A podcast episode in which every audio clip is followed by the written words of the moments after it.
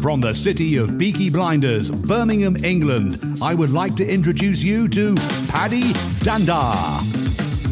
As the world becomes more automated and the robots take over, it's imperative that we build the right human skills for the future. So pull up a chair, grab a samosa or two, and make yourself very uncomfortable. A big question I often hear clients asking is we're trying to shift our culture from here to here. And they'll come along and ask for help. But I always think, is training really enough to help shift a culture in an organization? And if not, what might help? I mean, in your experiences, Jill, because I know you've done some huge transformations and worked with some really big clients. Do you have any stories or examples of where you've done this well? And what were some of those ingredients that you used to help that? Oh gosh, that's a difficult question. I'd say the more you can make learners aware of learning, learning dynamics in the way I am now, I think that's helpful. It's not easy, but because learning is becoming more difficult, you have to broach the more difficult areas of it. I would say link it to business value. So allow people to have purpose you allow people to understand that what they're doing does help their organization. And I think increasingly, you're going to shift the learning culture if you link it to the employee value proposition, to your talent management strategy, to career frameworks. So you may be five, ten years ago, you would have said if you're linking learning to career management, you are as an organization encouraging people to leave. And oh yeah, we don't want to do that. Now it's the opposite. Talent is so tight. You're under a lot of uh, very reasonable ethical obligation to reskill people, to upskill them. So if you want to mature your learning culture in today's world, I would absolutely relate it to employee value proposition, to talent management, career frameworks, purpose of the organization, growth of the organization. If people want to now, especially post COVID, get up and feel the purpose of their organization. And if you link learning to that, you, we are teaching you this because it will help move our strategy on in this way. And if we move our strategy on in this way, it will help the performance of our company. And why wouldn't you want to work for a growing, exciting company with a future. So that's what I would do now. I think in the past, what it's taken to move on a learning culture has been very different. I think maybe in the past, the near past, maybe just pre COVID, it was a lot to do with systems. You know, having LMS, having learning tools, having all of that infrastructure that gave people a lot of choice around their learning but we haven't got time to to feel that we can indulge in learning when we want to. We'll always find something else to do rather than learn. So yeah, in the past, the learning culture could have been moved on and was moved on with a lot of infrastructure. Now I think it's moved on by aligning it to everything else that's got people in the world in it in your organization. Yeah, I was looking at some research from Deloitte, which was published a few years ago, and they were talking about how the average worker, knowledge worker, spends just 1% of their working week on formal learning and development, which actually equates to about 24 minutes a week. So, not much time at all. That's like the time it takes me to have a sandwich and, you know, eat my lunch. And so, if we're trying to shift mindsets, culture, all of those good things, that's a very small window of opportunity where we've got to really get that individual excited enough to want to learn and then take action. Remember the days in 3M where they said, you know, 5% of the time could be used on innovation. You don't have to be accountable to anybody for it. It can be the wackiest thing that you've ever thought of. Maybe that's what we need to do with learning. We need to say, you really do need to spend more than your 24 minutes because we absolutely know that investing in you will work.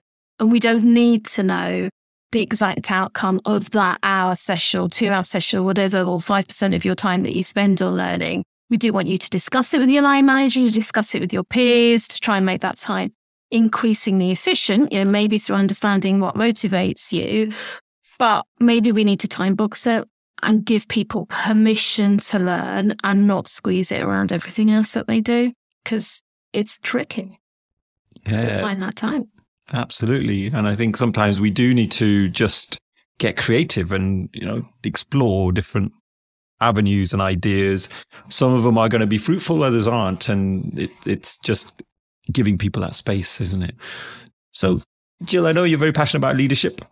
So, my sort of final couple of questions could you tell us, based on your insights that you're seeing, what is the leader of the future. So, in terms of their skill set, what things should leaders really care about if someone out there is in that leadership position? It doesn't have to be a C level leader, it could be regular managers or team leaders. But what are some of the things that people should care about, especially in the digital revolution that we're living in? I think it actually links to what I've just been saying to you in that you know, I hear some quite young graduates who've been asked to lead say, that's not my job. Yeah, I've only been in here for two, three years. Yeah, I'm already going on a leadership course. Isn't that what happens at the top? You know, you're kind of not paying me enough to lead. I hear senior leaders still saying, oh, excuse me, you know, why using the term leadership for anybody inferior or lower down in the organization than me? You know, leadership is what I do. And yet we know you know, leadership should be distributed, should be everywhere. To answer your question more directly, I don't think it's a skill set. I think it's increasingly a mindset. It's it's used perhaps another cliche as a growth mindset, leaning into opportunities, making sure that you don't lean in so often that you end up being burnt out, that you manage your resilience to lean into new situations. Above all, though, I think it goes back to that learning series about your authentic self, because you can think of leadership as a lack of leadership. You know, we all sit and admire the Obamas of this world and maybe forget or have some sort of role model such as Obama and forget that he used to spend hours apparently practicing his speeches that sounded oh so effortlessly to us. Now, as a manager, when do we practice what we say or talk about in the podcast? Anywhere near as much as we should do. But if you don't think of leadership as a lack, but think of it as something that you can always gain to make yourself more the type of person you want to be, then it becomes empowering. You start to own it. You start to be in control of it. And what I'm hearing from people is, you maybe I've I've lost control because I'm being told to be a leader and I don't quite know what it means. I don't know what it wants to mean, what I want it to mean.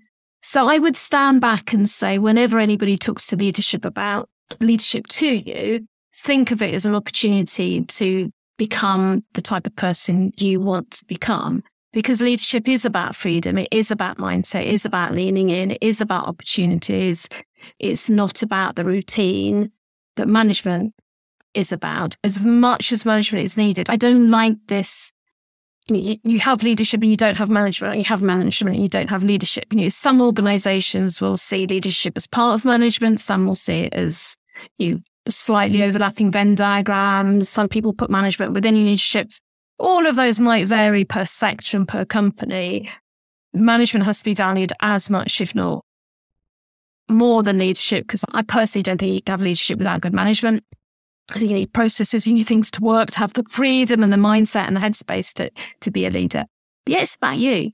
It's about your opportunity to gain more out of your work, and continue to develop. And then that takes us back to learning. Finally, question on my mind is what is the state of leadership in today's world? Are we in trouble? Do we need to have more people having that mindset that you mentioned, that growth mindset? Or do we feel that the majority of us have it? We just need to give those people a little nudge along the way and, and help support them a little bit more? Like what's what's the state of play? Well, I think I'll give two answers to that. The optimistic of me says, I do see younger people show leadership around climate change, around ethics, around organizations needing to have corporate social responsibility. And I think that's a form of leadership that yeah, maybe it's been around before. You know, there have obviously been other generations that have had a political or societal view of business. So I think that's maybe the optimistic person in me. I think the pessimistic is that there's a knowledge action gap. So you can find as many theories and as many articles about leadership as you could possibly read if all you did in your life was not sleep and just read about leadership. You, you still wouldn't get to the end of what there's been written about leadership. And so I think we we can overwhelm people with what it is and its importance in terms of knowledge, but not close that gap around what does it mean for me, you, everybody to act as a leader in a way that builds on diversity, is inclusive, links to performance. So that's the pessimistic side because I think it's become more difficult to be a leader because you've got to learn to lead, you've got to constantly adapt. You're always learning, you're always changing to become ever more that person you want to become, which is great news. But there's so many blockers that are going to stop you if you're not careful and you don't care for yourself in the workplace and think about how you want to become a leader. And if you're a manager, how to help other people become leaders. I think we need to talk far more about the fact that it's tough. You can read article after article that makes it sound easy. It's not. It's not. It involves a lot of your character, it involves a lot of energy, it involves a lot of understanding of business value, involves a lot of, le- of failure. I'm a great fan of the podcast, Le- Learning How to Fail. I think it's really fascinating. And yet, have we got the psychological safety in most organizations to, to earn up from it, to genuinely learn from it and move on? I'm not sure that we do yet. But maybe that's what you and I are here for. Fantastic.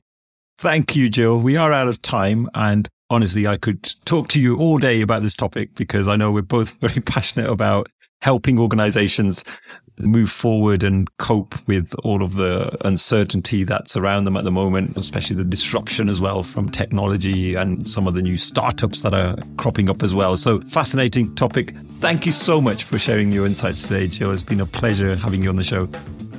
You're very welcome. I've learned from it. I think the moment you have to articulate your views on these things, it makes you think and wonder, and more questions come into your head and answers come into your head. So it's been good fun.